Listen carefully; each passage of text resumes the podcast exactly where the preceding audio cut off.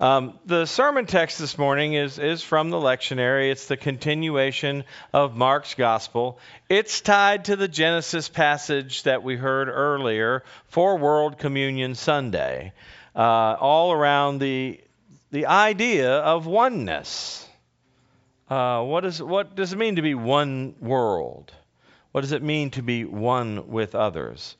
Um, so let me read to you uh, from this narrative, the continuing narrative of Jesus and his disciples struggling with this idea of how big really is God's love for this world. How big is it really, and why can't we get it? Uh, Mark chapter 10, beginning at the second verse. Some Pharisees came up to Jesus and they wanted to test him, so they asked. Is it lawful for a man to divorce his wife? Jesus answered them, Well, what does Moses command you about this? They said, Well, Moses allowed a man to write a certificate of dismissal to divorce her. Jesus said to them, you hard hearted individuals, because of your hardness of heart, this commandment was written for you, because you don't know about love. But for from the beginning of creation, God made them male and female. For this reason, a man leaves his mother and father and is joined to his wife, and the two become one. So they are no longer two, but one. Therefore, what God has joined together, let no one put asunder. Then in the house, the disciples were concerned, and they asked him again about this matter of divorce. And Jesus said, Whoever divorces his wife and marries another commits adultery against her, and if she divorces her husband and marries another, she commits adultery as well. And I'll insert, and everybody was very uncomfortable. But there were some people in the room bringing children into Jesus' presence in order that he might touch them. And the disciples, very anxious about this topic, not for children, the disciples spoke sternly to the children and sent them away. And Jesus saw this and was indignant. And he said to them, Let the little children come to me. Do not stop them, for it is to such as these that the kingdom of God belongs. Truly, I tell you, whoever does not receive the kingdom of God as a little child will never enter it. And he took the children up in his arms, and he laid his hands on them, and he blessed them. So I was very amused last week by Phil's uh, uh, sermon, also about a time when the disciples were in a very deep discussion about who's going to hell and who's not. And right in the middle of that, Jesus picks up a child. And and what is it about Jesus? Every time we get into a topic that we is really meaty as adults and we want to understand, we want to get all the words right, we want to make sure who has access to salvation and who doesn't. And in the middle of all these, or, you know, what, what about this marriage and divorce thing? And in the middle of that, just inserts children. What is he trying to say to the adults? The you thinking smart people who got all the right words? In just a few moments, we're going to um, have communion at this table. And this is World Communion Sunday. Um, we're going to use words to make and bless this meal, not unlike using a recipe uh, to replicate this meal down through the ages. That's what recipes are good for. Uh, because you can have a recipe that came from a long time ago. And the idea is that if you got that recipe, then the thing that you make will taste a lot like the thing that was made a long time ago. So, World Communion Sunday, the idea started in the 30s. Uh, I think it was Presbyterians who, who, who, pushed this idea that they envisioned a Sunday where um, communion could be served in churches across denominational lines, international lines, language lines, that would focus on the unity of the body of Christ, the oneness of communion, which is another word for oneness. to commune with God, with one another. Um, the idea was not to create one church where everybody's Presbyterian, but to allow many churches and traditions to acknowledge their connectedness, their desire, their belief that the love of God does make us one. It's plenty big. It's we who have the problem. It's not the problem with God's love. Um, you see, back at the turn of the century, and probably still today, or you know, throughout all time, uh, in the in in the tens, teens, and 30s, denominationalism was very potent. Um, I've I've been into church attics and look up old records and and I'm not going to leave my old sermons up in the attic of this church by gosh because I've found some old sermons up in the attics from churches that I've served that were around in the 30s and you would be shocked at some of the language used by the preachers in that time eh, where uh, one church I served, the Catholic Church, Roman Catholic Church was across the street, and the Baptist Church was right next door, and the Presbyterians you know, were right there. And, and these sermons were predicated on the idea that let me tell you why we have it right and they have it wrong. These sermons that are all about um, righteousness is something we want to obtain by filtering out the unrighteous.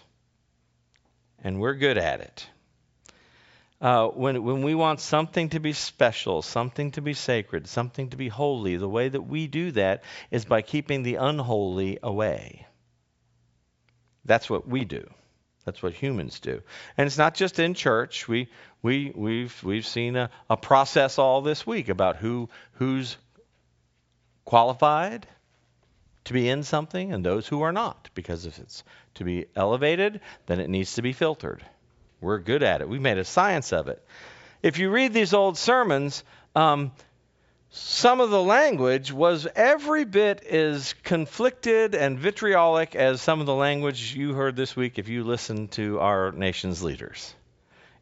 So it's nothing new for us as human beings to be good at this dividing work, at this filtering work, because of the things that we think matter and that we think we want to elevate above other things. And they did it with with denominations then.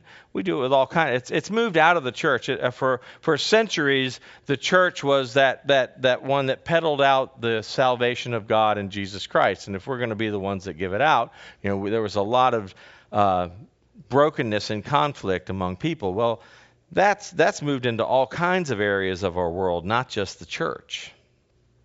Um, but somehow this, uh, this idea of world communion came out of that conflicted church time.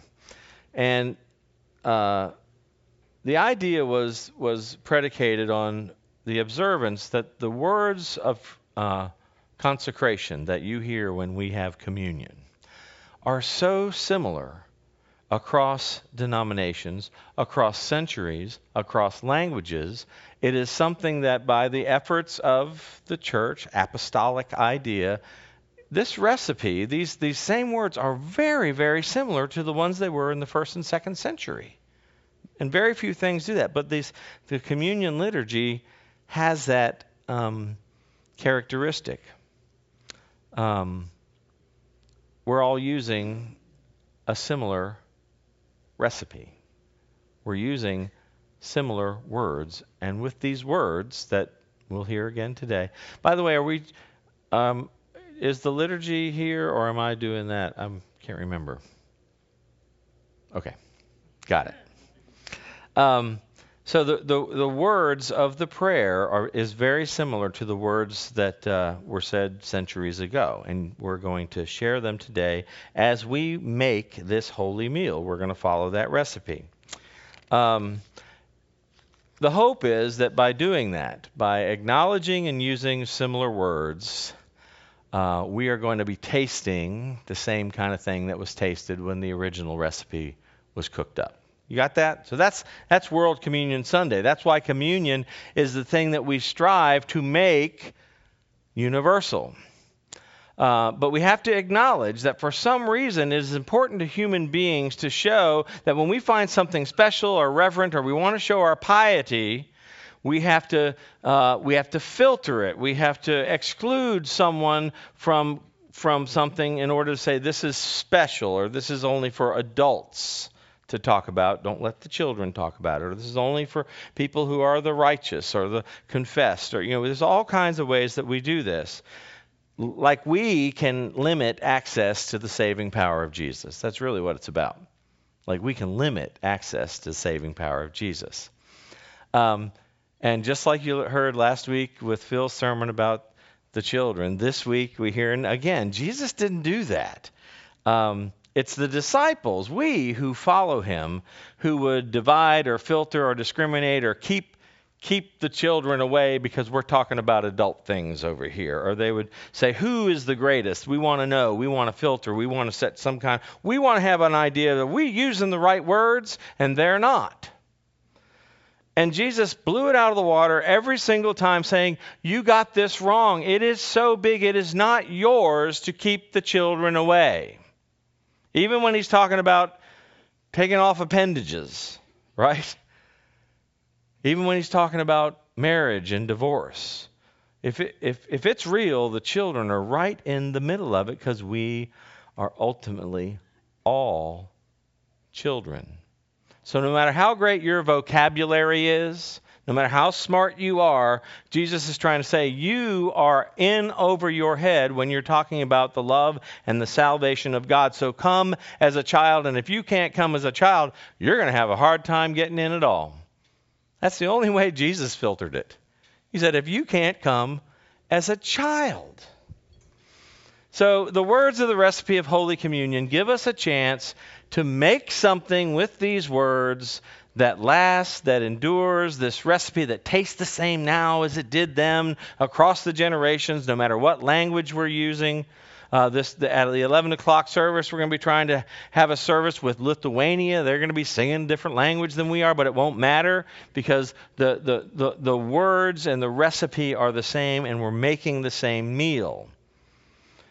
And this notion of making something with words uh, goes back to the Hebrew idea of, of how God made the world. God made all that there is with God's word. God spoke it into existence. God, God spoke and God said, using words. Let there be light. Bam, there was light. Let there be the heavens. Bam, the heavens, the oceans. The, you know, so the, the whole Genesis story is, is, is this idea that God made something using these words, this recipe, and something about human beings, He gave us words as well.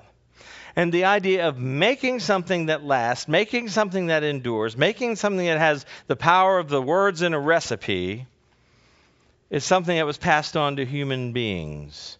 Um, Jesus spoke about marriage, as you didn't talk about, but what, when when we make a marriage, it's not unlike the way God made the world. Uh, the tradition is that you two people come and they they're married, and then at the end of the service they're not married. But what happened in the beginning, in the middle, that made that happen? They they spoke it. They they made a marriage with words. It didn't exist. Now it does. What happened? They spoke words. They, like God, spoke into existence something that was not, that now is. Uh, in his conversation with the Pharisees, uh, they were testing him about marriage and divorce because it's a touchy subject and people really don't want but it really matters. And and jesus he really came you are so hard-hearted that this need to know who's in and who's out. And what were the words of that contract that moses said you had to write to get it just right so you could become disunited so you could unmake your marriage? Well moses said if you write a certificate. Well what were the words on those certificates? Well we've got a whole uh, divorce le- le- uh, lawyers make a lot of money getting those words just right, don't they? Um, Jesus came against that notion of the Pharisees that, that we're capable of unmaking something that was made the way God made the world. Jesus rejected the idea that something made sacred can be unmade. now, most of you, like me, have friends, family members, people you know and love who are divorced, right? It is a tough, tough thing.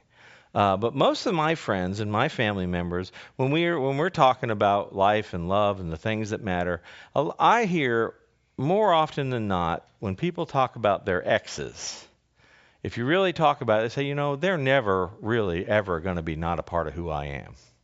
In fact, sometimes the worst, the worst unmakings are the thing, the, the thing that made that, that set a lot of things in motion to the rest of your life. You can't unmake that. It was part of who I am.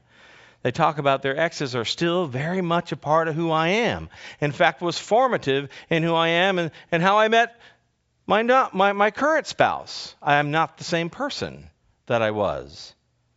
That made me who I am. So the idea that Jesus was rejecting is the idea you never just unmake. There's no such thing as divorcing love.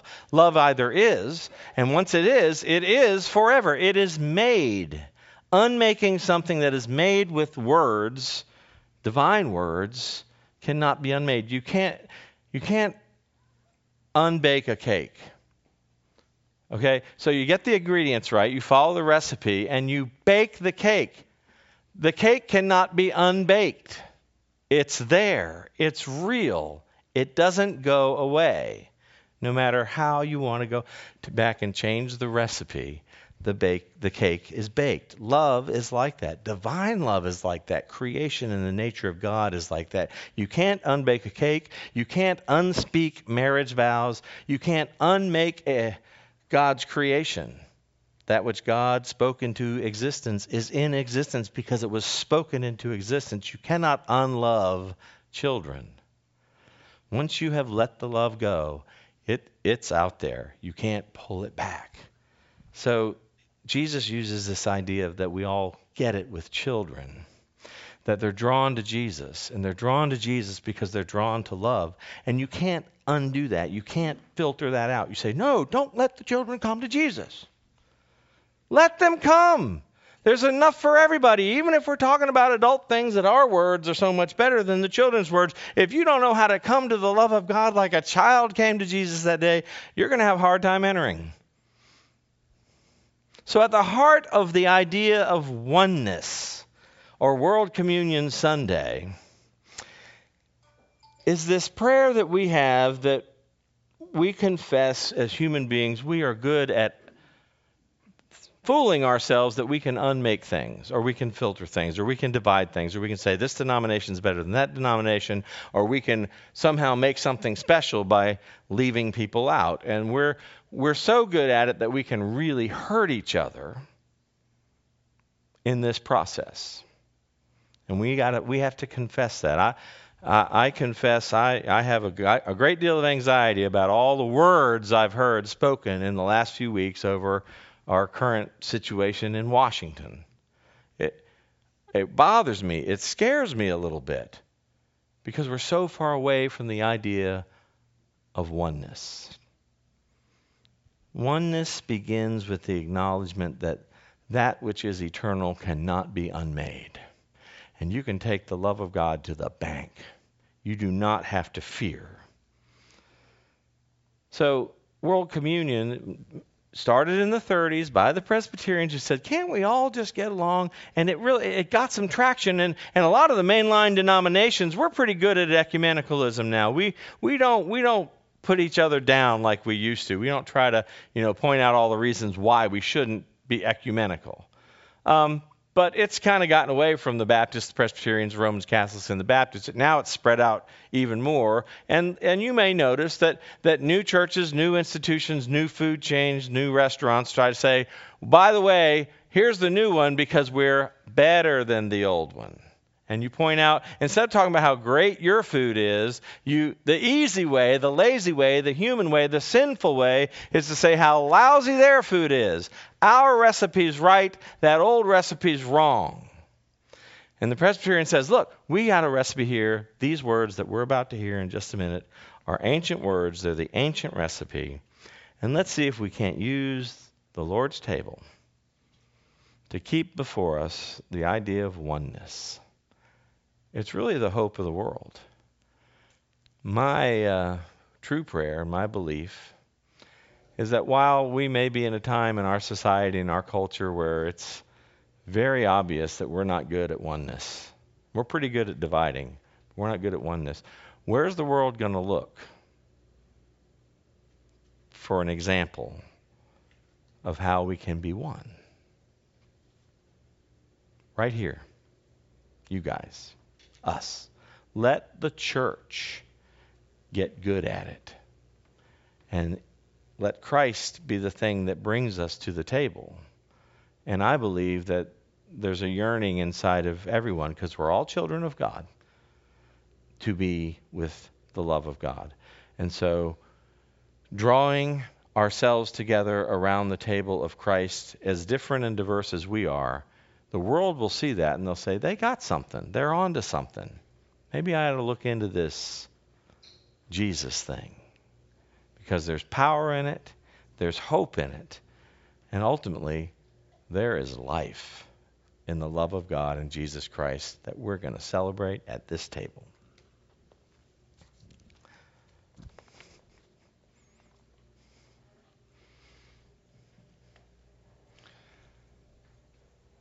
The words of institution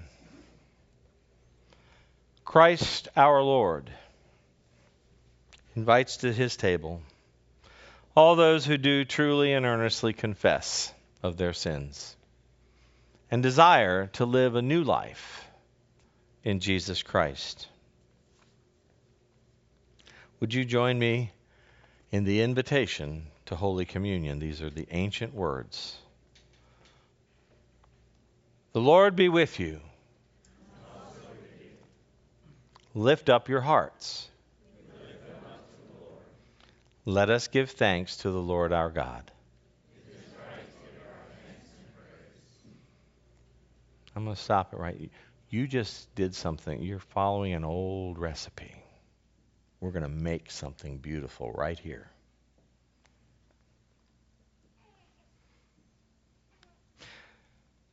Christ our Lord gathered at the table with his disciples.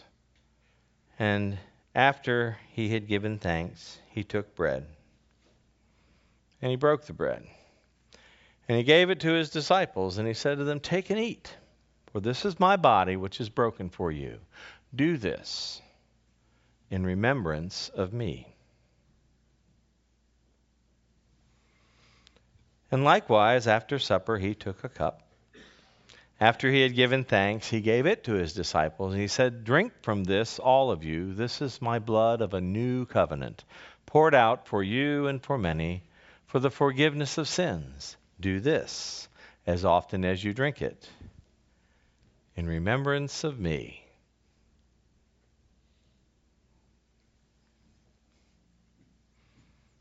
Let us pray. Bless, O Lord, this bread and this cup Make them be for us the body and blood of Christ, that we may be for the world the body of Christ, redeemed by his blood.